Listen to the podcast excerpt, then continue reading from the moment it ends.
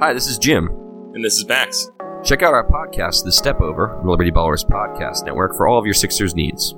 Player analysis, game breakdowns, who would look coolest in a headband, and more. Subscribe to Liberty Ballers podcast feed on iTunes, Stitcher, Spotify, or wherever you get your favorite podcasts, and check out The Step Over, a podcast about Sixers basketball. Mostly.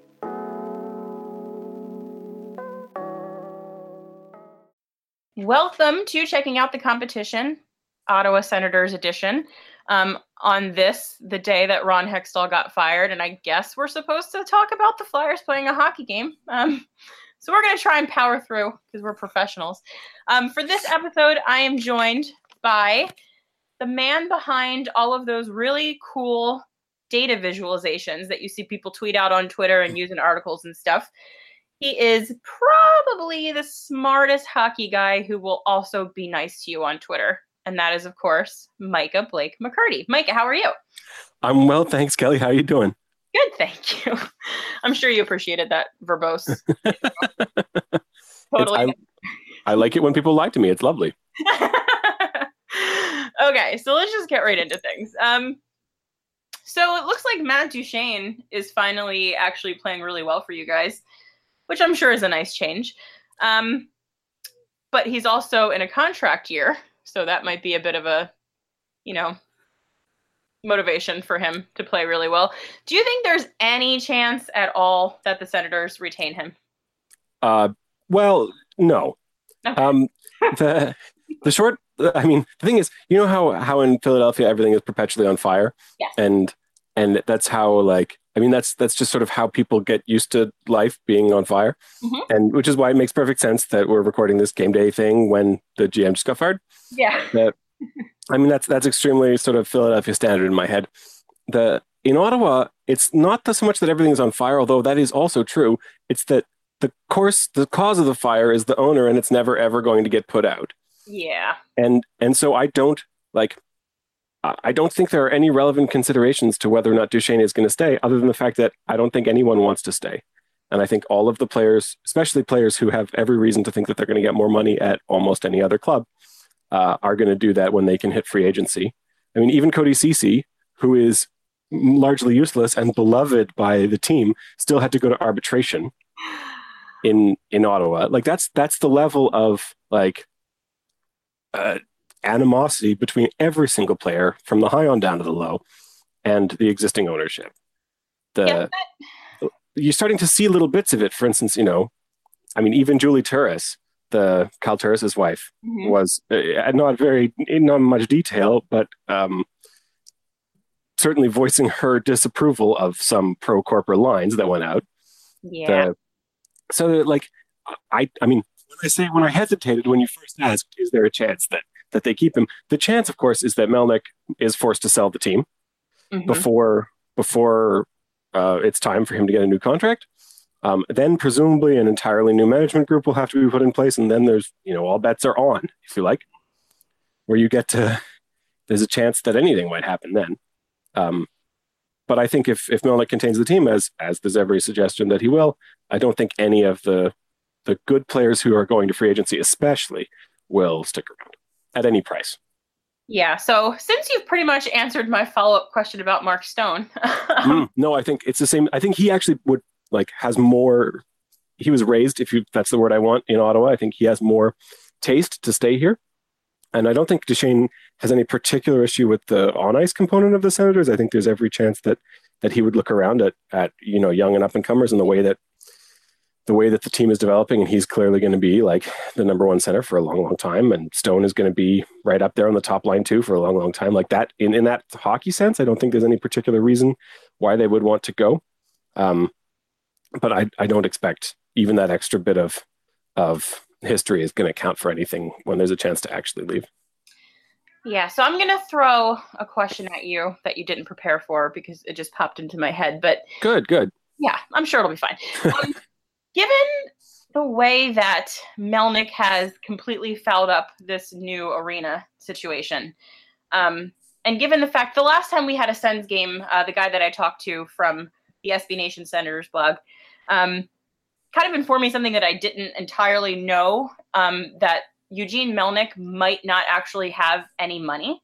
that like all of his assets might just be on paper and he doesn't actually have any money and that's why he's not selling the team because the team's loaded with debt blah blah blah blah blah um, given how completely he's fouled this up like doesn't the league kind of have to step in and do something with this franchise i i mean that's what people have been saying you know sort of six scandals ago yeah. so on the one hand like of course a lot of what passes for scandal in the eyes of fans does not pass for scandal in the eyes of the league True. you know the but but the kind of things that we're seeing with the senators now are the kind of off ice scandals you know people on the same bid for moving the team down to the downtown arena now suing each other mm-hmm. and you know that's that's the kind of thing which normally does um, cause the league to, to at least start to lean around it. And there's no evidence to suggest that they haven't done that already. Bettman, for instance, already said, you know, he doesn't see a future for the team that's not downtown, which is, I mean, which is just a blustery way of saying get the deal done. And now the deal is falling apart. So, I mean, I'm sure there's lots of people who are furious at the NHL. Um, precisely what they can do to step in, I'm not sure. If uh, I mean, Melnyk is is he's there's no question he's completely broke mm-hmm. and and has I mean, you just look at the pattern of of debt filings, the way that he's been restructuring debt, the way that he's failed to restructure debt, the way that he's been floating ideas like cash for citizenship for foreign investors, you know, for as part of this new LeBreton plan. I mean, all of the all of the warning signals are are there and have been there for years about how he is basically completely insolvent. Um, you know, and then you see it in the on ice, not not exactly on ice. You see it in the in the hockey moves as well. Mm-hmm. You know, you save million dollars by taking on a by trading a, a, second round pick as well with another player to make sure that the timing can be arranged so that you don't have to pay a bonus. You know, those sorts of of deals, you know, which have no hockey benefit, no cap benefit, just pure money benefit. Yeah. Rich people have like a whole other set of rules that I can't really wrap my brain around, but cash for citizenship is a new one. That sounds pretty wild. Yeah, I think I think it's I mean, I don't think, especially now that the deal itself is is yeah. like the deal between the the NCC, the Capital Commission, and the the group which Melnyk was part of. Since that deal looks like it's falling apart, I don't think it's likely that the cash for citizenship is going to get wrapped into it. It was never especially likely to begin with because um, it's illegal. so I so many papers, Micah. so, but I mean, that's one of those things is that when you're when you're completely backed into a corner, you start suggesting ridiculous things. Yeah that you know wasn't very likely to happen, but it's it's more introspective about what it suggests about the mind of the person who makes the suggestion than than any consequences of it actually happening. Yeah, it's it really bums me out to see a franchise in this much of a disarray. Bums you out. Yeah, I get emotional about NHL franchises in that I want them all to be competitive and good such that the Flyers are still ultimately better but like they're all successful and they have fans and everyone has fun. It's like a weird thing that exists only inside my mind, but it makes a lot of sense to me. I, I mean, I I think it's possible to arrange a league so that most teams, most fans of most teams, have fun at most games. Yeah. You know, no matter what, whether they're close to the bottom of the league or the top. Doesn't seem like a high bar, right? It seems like right. they should be able to accomplish, but you know, the NHL likes to get in its own way at every possible turn. Um, well, and certain owners like to get in their own way more than certain other owners. Yeah. So, getting back to the on ice product, which not been great this season, but I mean, it definitely could have been worse. And I think that one of the things I'm wondering about, um, Chris Tierney looks pretty good. Um, and obviously he's pretty cheap. Um, does that kind of lessen the blow? I mean, I don't know. I, I feel like nothing can really lessen the blow of losing Erik Karlsson, but does it make it a little bit better? Like maybe they might luck into some kind of future success with one of these kids or I don't know. I think if anything lessens the blow of Carlson lo- leaving, which I mean, and, and most people are still like I. I mean, it it put a serious dent in my in my like fandom, for lack of a better word. You know, it's. I mean, it's really really rough to lose the best guy who's ever going to wear the sweater for your team. But but Chabot, I think, stepping into his role mm-hmm. is is the only thing which has taken any of the sting off of Karlsson leaving. Hmm. I don't think I don't think many people are looking at Tierney and saying, well, you know, he was in the Karlsson trade. The although he has been, um, in, in certain respects, he has been nice. He's, he's had a weird weird season. On the one hand, he's played sort of with any number of line mates. Him and Bobby Ryan have been almost entirely together, but they're not together right at this instant. You won't see that in tomorrow's game. The whereas now he's playing with Boedker and Stone. He's been playing, although the top line might be rearranged again if Tom Pyatt gets bumped up there, like some practices have suggested that he's going to, which is a complete disaster. You will enjoy some easy points there. The but but so he's been moved around. Tierney, that is, has been moved around the lineup all the time. Um, hasn't been given exceptionally favorable deployment. He hasn't really done very well by shots. He's getting badly, badly outshot, and yet he personally is still putting the puck in the net or getting assists at least. And uh, so it's hard to know quite what to think about him. You know, there's very flash in the panny statistically, but on the other hand, the you know there are players who are like that. We don't really know with Tierney. I'm I'm cautiously optimistic, especially because he's so young, like you said. Yeah, he is super young. I just wonder, like, part of me wonders if they might just kind of like somehow luck into like a team constructed completely of guys on entry level contracts that are making like zero dollars. They form They're getting there. yeah, and they form some kind of like Las Vegas Golden Knights style, like us against them mentality, and they just end up being good. I, I don't know about mentality, but but there's definitely I mean they definitely have put in a lot more youth. Yeah. Um, and and a fair few of those players have been very encouraging. Um, Chabot, obviously, who I mentioned. Yeah. Um, Drake Batherson just it was not considered an especially good prospect, but he just started completely destroying the AHL, and so he had to be called up, and he's been great in the NHL so far too. So you know that like every time you get a prospect who's like suddenly starts to overperform that's exciting whether your team is you know no matter where they are yeah. and it doesn't take too long before an injury um, lets you find a spot for a guy especially when you know they're scoring five six points a night in certain nights so enough positivity i can only handle so much in a day um, your penalty kill and our penalty kill are having a fun little dance where we each trade who's going to be the worst in the league at any given moment. I think right now it's you guys. That could change at any point. Um, but uh, we've in Philadelphia, our armchair analysis, we've kind of determined that the problem with our penalty kill is not personnel, it is strategy and coaching. Um, do you think that your penalty kills issue is, I mean, the Uber ride seemed to indicate that it was also coaching, but um, do you think it is, or or is it a little both? Uh, a little bit of both. Although I'm I'm somewhat more uh, favorable towards the Senators' penalty kill than I am to the Flyers' penalty kill, um, especially this year because two two of our best penalty killers have been a little bit or a lot hurt. Um, namely Zack Smith, who's back now, um, but was out for I think almost a month, and um, Jean Gabriel Pageau, who was who was out. He's been out for pretty much the whole season. And so, in fact, there's just been suggestion that maybe he might return fairly soon, although he's definitely not going to play on Tuesday. So, you know, two of the best forwards being out is a real problem for the penalty kill. Um, the other problem is less a systems problem exactly, and more of a, a evaluation problem where the coach is completely determined that Cody Ceci is an excellent penalty killer when in fact he's a dreadful penalty killer. And so uh, I, I don't think he can implement a system whether the system is good or bad. And so that's, in some sense, that's completely self inflicted.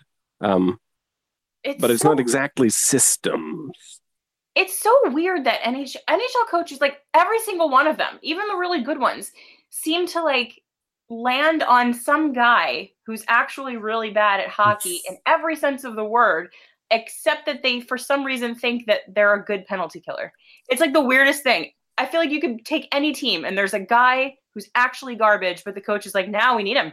He's penalty kill specialist. Got to have him. I, there are, I mean, there are players who are, who are in, in some sense like all around garbage and yet nevertheless good penalty killers. Mm. Um, like for instance, Dennis Seidenberg in, in the Islanders, the, his last year, the, I mean, he's, he's old and getting hurt and all the rest of it, but, yeah. but his last year, he was one of the worst five on five defensive forwards in the entire league in fact, by I think some distance, the very worst. And he's actually quite a good penalty killer. So the, the trope does exist. Mm. It's it's just in fact that's maybe part of why you get these ideas that are so that are so broadly held among all coaches is that you see guys who are like that, who are, you know, extremely good at the penalty kill. and who are otherwise bad. And so when you say, when people say, oh, you know, well, they're bad, it's very easy to say, well, you know, they're bad in this area, but they're good in this area. And I can tell the difference because I'm an incredibly skilled NHL coach. And and they'll, you know, and they'll be true sometimes and, and false a bunch of other times. Yeah, so one thing that you guys have going for you that the Flyers do not currently have going for you is a really good power play. Like super good. Eighth in the league, according to NHL.com, which can almost never be trusted, but I'm going to trust it. um, which is, you know, obviously really good. And for a team that's kind of struggling in all other aspects, what do you attribute that success to? So, uh, not to sort of be a broken record about it, but Thomas Chabot is the, the pr- primary reason there. And there's, in some sense, it's not so surprising because the the system, such as it was on the first unit, was geared around a guy like Karlsson, mm. who could play in fact, Karlsson routinely would play both units because um, he's actually, you know, made of energy somehow. true. Um, he's not. Chabot, no, just unicorn blood all the way down. But but the Chabot, you know, ha- that's part of why I think it's been a good fit for him is because even though he's not that good, he does play in that style. And so when they when they say, you know, go on and play the top unit in the power play. By the way, this is the system, and it's basically designed for a guy who looks like you, and he just falls straight into it. And so I think in that sense, it's been a great fit of players and systems. So the opposite of of the penalty kill, where the players are being asked to do something that they can't do. So I was going to ask you about that Wideman trade next, but that was at like 9:30 this morning when the universe was still maintaining some kind of order, and now everything's insane. Um, so Ron Hextall got fired. and uh, that's not one I think we saw coming. Um, I sure didn't. No, I mean, I, I kind of, I think we've been saying at Broad Street Hockey for a while now that if he was going to die on the Dave Hakstol hill, that he, that, you know, they might go out the door together. But I think that we all assumed that that would be like a summertime thing if that happened. Um, I definitely didn't see it happening today. Um, but yeah, what do you what do you think about Philadelphia as a whole, or or where they stand right now? I so I'm I mean, as you probably know, I have some some history with Flyers and Flyers fans, where I just have this odd fondness for Flyers fans because they're because everything is on fire at all times, like I said before. And we're a level so, Well, I mean, yes, well, especially you, but yeah. the the I mean, I, I agree with the conventional wisdom within within Flyers fans as I know them that the primary issue with the team is the coach. Mm-hmm. And and I in particular I don't think the primary issue with the team is is Hextall or was Hextall I should say. The so it's difficult to it's difficult to try to understand it from that point of view. The the easy I've, I've seen this take on Twitter a whole bunch, and I, I agree with with the sort of seductiveness of it. It's easy to say, well, the ownership asked Hextall what was it he was going to do to try to to fix the problems with the team, and all of his answers were the wrong answers, and and so he was fired for that reason. You know, with with the suggestion that one of the things that was expected was, I'm going to fire Dave Hakstol, and and so if if there'd been such an incredible rush to get Hakstol out, and that Hakstol was the reason was standing in the way of that, then then you would expect them both to already be fired. Um, but on the other hand, it, you could easily make a case to say, well, you know, you need an interim coach if you're going to fire the coach with the GM. You might as well have the interim coach that you already have. Yeah. You don't need to hire him. And coach, of course, we say fired when we talk about GMs and, and coaches. But one key detail that applies to most people who are fired that does not apply to fired coaches and fired GMs is that they continue to get paid. Of course. So, you know, they they don't work, but it's you know that's sort of only half fired, if you like. Yeah, I always I always feel like a little bit of guilt. I'm like, oh, it's like a shame because you know I'm sure Ron Hextall's a nice man. He lost his job. He's got a family and stuff. But then I'm like, never mind. He's still getting all his money, so I don't. Yeah, and, so uh, on that level, I can I can see the the argument that says, you know, he'll a new GM will get the job whenever they get it, and uh, and then they'll just be told, you know, do with the coaching staff as you see fit. And of course, if, if it really is, if the issue with with Ron really was that that Holmgren and, and various others wanted him to fire Hakstol, but he would not, you know, then that'll simply be part of the part of the agreement. Yeah. You know, in the job search. So that's very plausible, but in some sense, it, it worries me because it's a little bit too too pat somehow. I feel like it's somehow more likely that there's a lot more going on. Yeah, so I have this um, kind of nagging fear that the coaching staff is going to remain for the remainder of the season at least. And oh man, if that does happen, if you think things are on fire now, oh boy, that will not be good. Um, because I mean, we've all, I've personally had a lot of issues with certain aspects of Ron Hextall's shaping of this team. Um, mostly everything that he's done at the NHL level for the most part. Um, apart from like dumping contracts, hasn't been great in my opinion. He's done really well to dump the contracts and get the cap space back and build up the prospects. That's all been awesome. But he's not done a ton until this JVR signing to improve the on ice product now. I was about to say, I like the JVR signing. Yeah, it was good. Um, I mean, obviously, unfortunately, he got hurt like five seconds into the season, so we haven't seen a ton of it. But I mean, it's obviously he's going to help them be a better hockey team. Um, but yeah, it's uh, I'm still wrapping my brain around it. It's pretty wild that it happened didn't see it coming. Yeah, I, I, I mean, if any, if anything with any hockey team has ever taught me anything, it's that there's always 18 extra things. Yeah. And, and well, and that's part of, you know, this example of, of going back to your, your brief question about Wideman is that, I mean, a relevant factor there is clearly this, this Uber video where he was make, mm. he was one of the most outspoken about on ice things. Yeah. That to say nothing of the fact that the coach clearly didn't like him and that they could save money by trading him away for a pick. That, but all those things is, you know, there's so much of that that goes on around every team, and yet part of the the universal hockey culture is to keep it all under wraps. Right. And so there's got to be lots and lots, which is under wraps. And it's you know mid-season GM firing is is definitely in that kind of like you know you don't just wake up one day if you're Paul Holmgren and say mm, I'm going to fire the GM today. Yeah, I feel like given the way that it happened, there's definitely more than just coaching staff issues going on here. I think it it's probably like a whole, like you said, a whole host of things that we don't have any idea about because they don't tell us anything ever. Um, and and if you want the, I mean, the first suggestion which I gave you, which I think has been circulating, was already conventional, if you like, that that Hextall is the primary issue there. Another possibility, which is much less comforting to me, um, is that possibly the real reason is so as to install Dean Lombardi, oh. who already has an advisor role. The, and I mean, I, I don't think he deserves a job in hockey at all. I think the way he handled the Voynov situation in Los Angeles is completely shameful, and I think he should be run out of the league.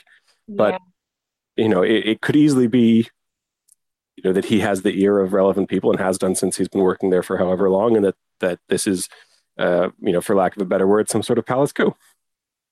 And it it pains me to say it, but it would be an extremely Flyers thing to bring in Dean Lombardi at this point. It would. Not be great, in my opinion. I was pissed off when they hired him to begin with because, like you said, the Voynov thing was disgusting. What he did to Mike Richards, in my mind, was mm, also also disgusting in a different way. Yeah, just uh, like uh, he just seems like a horrific human being, and I would prefer that he was not employed by my hockey team. But I do worry that at minimum, like we're gonna see interim general manager Dean Lombardi, which would be kind of crappy, but be bad enough. Yeah, hockey hockey men don't seem to care too much about character when it comes to their own, so it is what it is. Yeah. Um. Okay, back to my standard checking out the competition questions.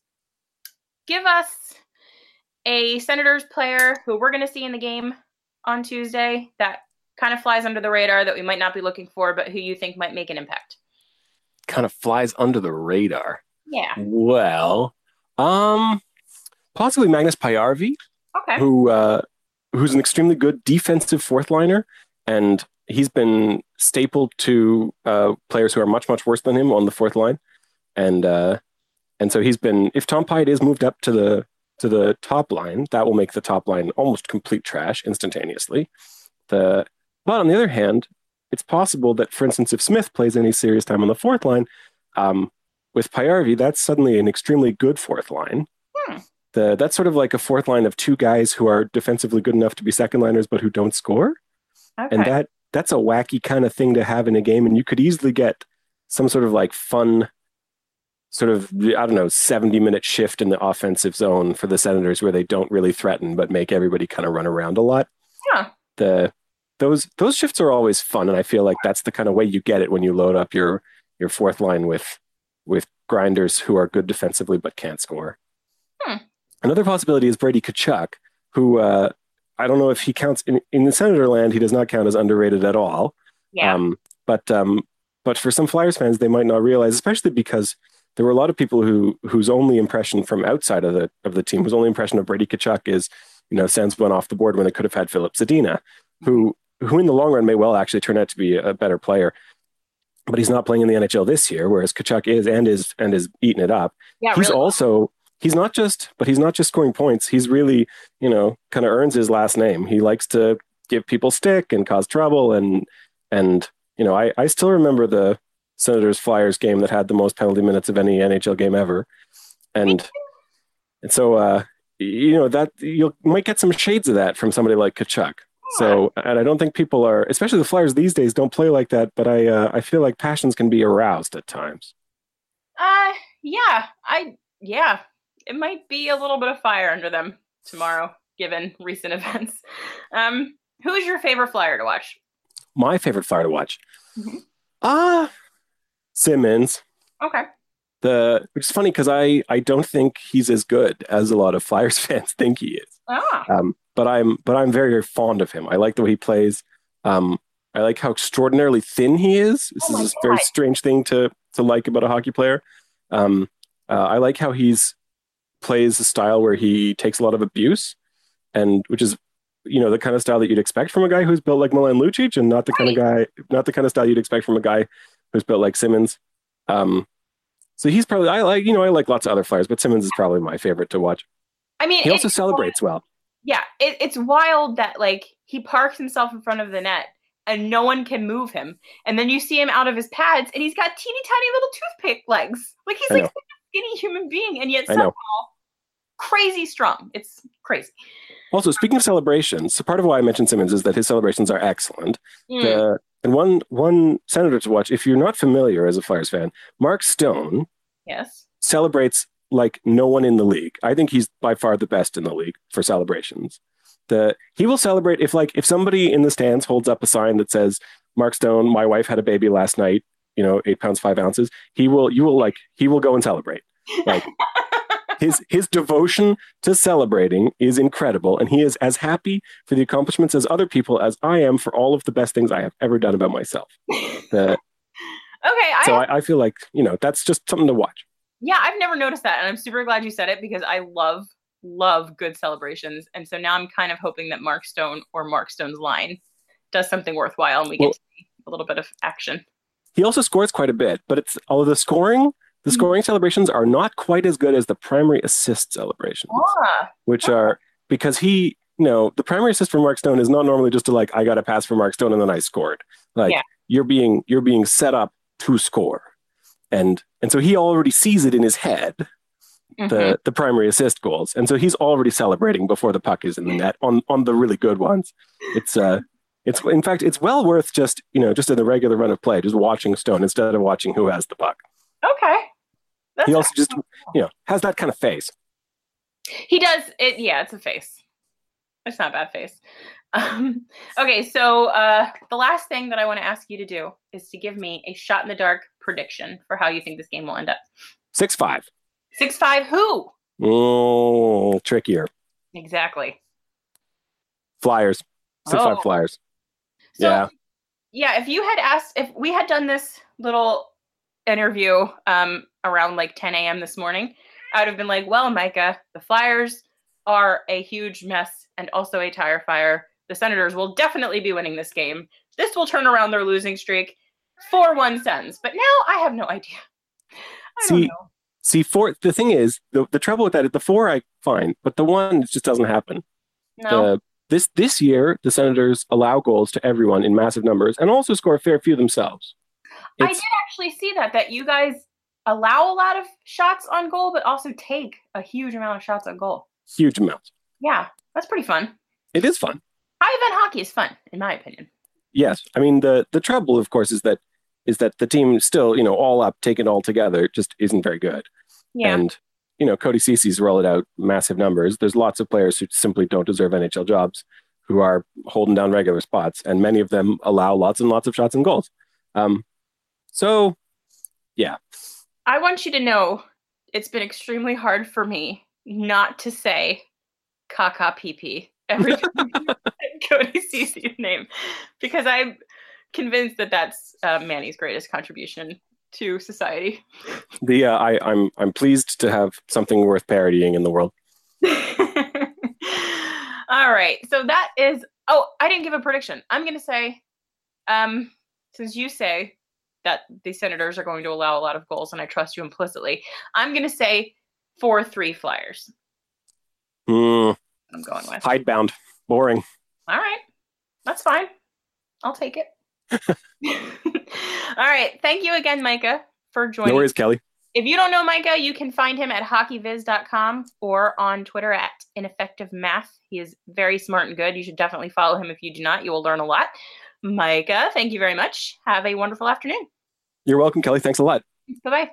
Hey guys, this is John Stolnis from the Good Phight and the Phillies podcast, Hitting Season, where I talk to Phillies beat writers, broadcasters, and fellow Good Phight bloggers, as well as national baseball writers, and the occasional interview with Matt Klentak and Gabe Kapler. Also, you'll get Continued Success, a Phil's podcast hosted by Justin Klugh and Liz Roscher, covering all things Phillies, and The Dirty Inning, a hilarious podcast hosted by Justin and Trevor Strunk, looking at the very worst innings in Phillies history. Make sure you are subscribed to the Good Phight podcast feed.